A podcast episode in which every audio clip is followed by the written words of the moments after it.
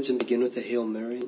Hail Mary, full of grace, the Lord is with thee. Blessed art thou amongst women, and blessed is the fruit of thy womb, Jesus.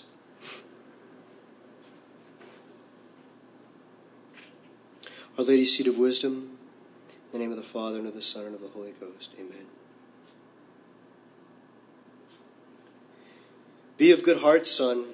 Thy sins are forgiven thee. In the name of the Father, and of the Son, and of the Holy Ghost. Amen.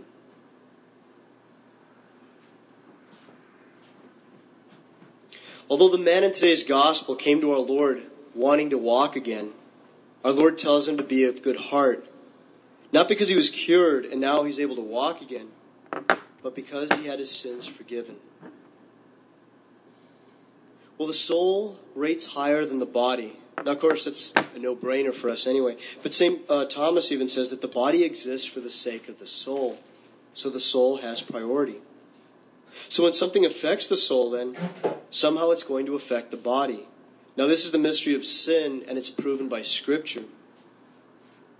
Well, first sin of Adam and Eve caused death and sickness to enter into the world. Sin, which damages the soul, then also damages the body as a result of this. Now, Saint Jerome draws this parallel when he comments on today's gospel, and he says the following. He says, quote, because his sins are forgiven, by which we are given to understand that many bodily infirmities befall us because of sin, and therefore perhaps his sins were first forgiven, that the cause of his infirmity, his sickness, be removed, and his health might be restored. Close quote, Saint Jerome. So here in today's gospel, the men lower the paralytic so that our Lord can heal his body, but he first cures his soul. Our Lord forgives his sins, and so his soul is restored first because it's more important than his body, and then he cures the body. Now, this past Friday, which was Ember Friday, we read the gospel account of Saint Mary Magdalene, who went in weeping at our Lord's feet, washing his feet with her tears, and then drying his feet with her hair. Now, this is a tremendous act of sorrow and contrition for her sins. But the Pharisees, seeing this, said within themselves, who is this that forgives sins also, when he forgave the man's sins in today's gospel?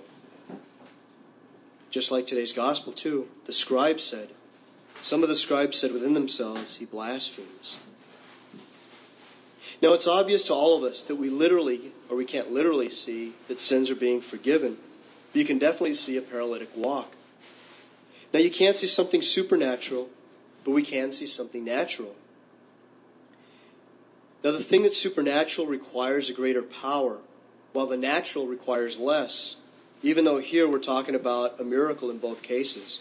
The supernatural miracle, the forgiveness of sins, and the miracle on the level of nature, which is making a paralytic walk. So our Lord shows him then by a miracle performed on the natural order that he has the power to forgive sins. That is, perform a miracle on the supernatural order. If he's God, he can do one, he can do the other. But our Lord wanted to show us. And for this reason, Saint John Chrysostom says the following. He says, the more the soul is greater than the body, the greater is it to forgive sin than to heal the body. But because the former is not visible, and the latter is, he does what is lesser but more evident, to prove something greater but less evident. In other words, it's pretty hard to prove that someone's sins are forgiven because he can't see it happen. But in order for our Lord to show them that something that they can't see has happened, like the forgiveness of sins, he performs this miracle and shows them something that they can see. And so he tells a paralytic, arise, take up thy bed, and go into thy house. And then Scripture continues and says, and he arose and went into his house. So we see that a miracle has truly happened here. But here the multitude, even seeing this, feared, that's what Scripture tells us, and glorified God that he gave such power to men. Now we can ask the question, well, which power? That of forgiving sins, or that of making the lame man walk? Well, those who have the greater power of faith see the greater power of forgiving sins and don't question it. But those with no faith or a weaker faith, they only see the natural miracle. But the power to forgive is actually a greater miracle. This also applies to us. It's not just to our Lord. If we forgive somebody who's wronged us, that actually takes more grace than to cure someone who's injured. It requires more grace because it's supernatural. Now, every time we go to confession with true sorrow and a firm purpose of amendment, and the priest pronounces the words, "I absolve you in the name of the Father, and of the Son, and of the Holy Spirit."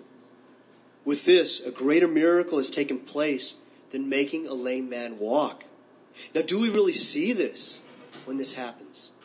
Do we really take advantage of the confession and say, you know, there's a great miracle that's about to happen in this confessional when I walk in there. When I walk out, these sins will not exist. This has greater power than making a lame man walk. That's how powerful the forgiveness of sins is. Do we ever think about that?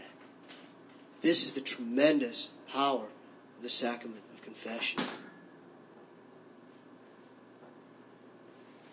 Now, in today's gospel, God is making an end to the infirmity or sickness of the soul by showing us how He put an end to the sickness that is caused in the body. Now, sin is a sickness in the soul that does actually cause a sickness in the body. We see that in, in sacred scripture when we see Adam and Eve, that through their sin, death and sickness entered into the world. The reason for this is because sin is disobedience to God's law. And sin causes an unrest in the soul, and so the soul loses its peace because it's changed the order that God instituted in the world through more morality, and we've also changed the order of nature. Now, when a, a person commits sin, the person is seeking something that will bring him pleasure, some benefit outside of God's laws and outside of God's proper order. Now, Saint Thomas tells us that we never seek evil for the sake of evil. In other words, we're not looking at something to do something because, oh, yeah, this is evil, I'm going to go ahead and do it. But we seek evil because we perceive it as a good. Even though it is something evil in, its, in itself, we perceive it as a good. Now, it's only an apparent good, which means it only appears as good. And I'll give an example. A child who's going to take a cookie from a cookie jar against his parents' wishes is actually doing something evil. Now, the evil isn't in the cookie. You could say, oh, Father thinks cookies are evil. Well, that's not what I think at all. But in this case, because of the very fact that a child's been told not to do it, the very fact that he's going for it makes this act an evil act. And so the child is doing something evil, not because of the cookie, but because of his action. Now, the child is seeking what he knows will bring him his own good, a simple pleasure. But this, however, disobedience, the child may know that it's disobedience, but he doesn't stop doing it, he doesn't stop going for that cookie, because to him, to him, this good is far above the greater good of obedience. But of course, after he gets spanked, he ends up in remorse and sadness. But for us, when we get older, this doesn't change much, but we feel it in a different way. Now, once we reach the age of reason, we understand remorse for a disordered action, and we feel bad because we've done something wrong. Now, this is something that does affect us, not only spiritually, but also bodily as well. We do feel that sadness. We do feel that depression when we've done something wrong. Now, as time goes on, if we've been doing, getting into bad habits and continually doing the wrong things, never going to confession, never seeking God's forgiveness, then we start to experience guilt and sadness, which eventually turns to depression and despair. But this is obviously something very common in this present day. Now, there's so many psychologists out there trying to excuse sin and disorder and trying to write it off as, you know, quote, somebody else's fault, or trying to justify somebody's fault. Uh, by telling them, well, you know, you really didn't do this, and actually this bad thing that you did is actually good, et cetera, et cetera. This is what psychology is all about. But this goes nowhere because a person will never right his wrongs. This eventually leads to depression because we can't write off our own consciences. Now, I just read on uh, on Friday about uh, depressive uh, disorders. Now, I'm not looking to go into the psychological field, but it was uh, for the particular purpose of, uh, of just going in uh, to see to see this because it is something that's on, on the rise.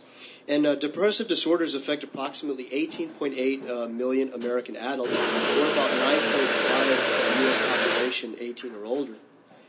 Now, one of the things that they wrote in this article is depression is one of the greatest problems and killers of our times. I think, well, why killers? Well, first of all, stress affects the human, the, the human being, the psyche, and also the heart. And uh, so there's an increase of heart disease, too, as a result of this. And doctors equate it to an increase in stress. But also su- suicide is on the rise. And this is a result of going into despair, Suicide is a, is a direct cause, is a direct uh, result of despair, and this is clear even by moral theology and also by uh, natural medicine and uh, doctors. Antidepressants are constantly being prescribed by doctors and psychiatrists alike, and this is on the rise. And we see more and more of this uh, in the world. Now, there's a the priest I know who is also a psychologist, and uh, he has gone into in, uh, insane asylums and started seeing that the cause of insanity is not so much, uh, I mean, there, there are disorders there, but dis the disorders, mostly depression, are on account of moral problems in life, such as sin, that they were somehow trying to excuse. And so this priest went in there and started hearing people's confessions, started blessing them. And all of a sudden, they started to change their lives around, and many of them were actually left and were, were cured of their their insanity, which to, at first was deemed incurable when they went in, because we start seeing that there is an effect of this, and these things do affect uh, a person's natural life. This is why we have today's gospel, our Lord curing the man, curing the man and curing him of his sins, because the ailments of the body follow from the ailments of, uh, of morality, because we're changing God's order. Now we could say and look at this and say, well, what's the answer to all of this? Well, last week we spoke on joy, and this week we hear our Lord's words. Be of good heart, son. Thy sins are forgiven thee. Be at peace. Your sins are forgiven. The right order of conscience is what brings us peace. When everything is right with God, then we're definitely and certainly at peace, because He's the one that judges everything correctly. It doesn't matter what other people are saying about us, whether there's false accusations, stuff like that. Who cares? What people say is what people say, but it's what God judges in the end that's what's important. It's how God sees us. In fact, Saint Francis de Sales used to say, you know, what does it matter what creatures think about me? It's what God thinks that matters. So right order of conscience is what brings us peace. Now, I've certainly seen this on men who are about to die. Suddenly they begin to worry about their judgment uh, before God right when they're going to die.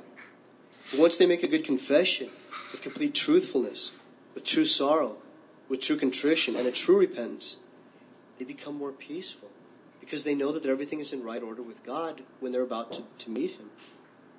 Now, admitting one's faults and owning up, owning up to what we've done wrong gives us a peace because this very act is based on humility. Like, yeah, I did that wrong. You know, who cares? And who cares what people say? If we if we own up to what's wrong, then it actually gives us greater credibility because we're willing to be um, to be honest and admit certain things.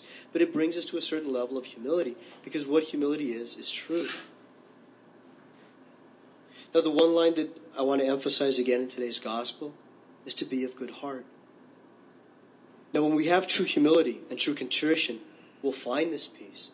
This is why the Psalms tell us, a contrite and humble heart, O Lord, thou wilt not despise. Our Lord is trying to heal us entirely from our fallen nature, both from original sin and from our actual sins, both naturally and supernaturally. He wants us to be at peace, and He wants us to be of good heart. Without this interior peace, we will have a tough time growing in virtue. A good, humble confession and a heartfelt sorrow will give us this peace. Be of good heart, son. Thy sins are forgiven thee. In the name of the Father, and of the Son, and of the Holy Ghost. Amen.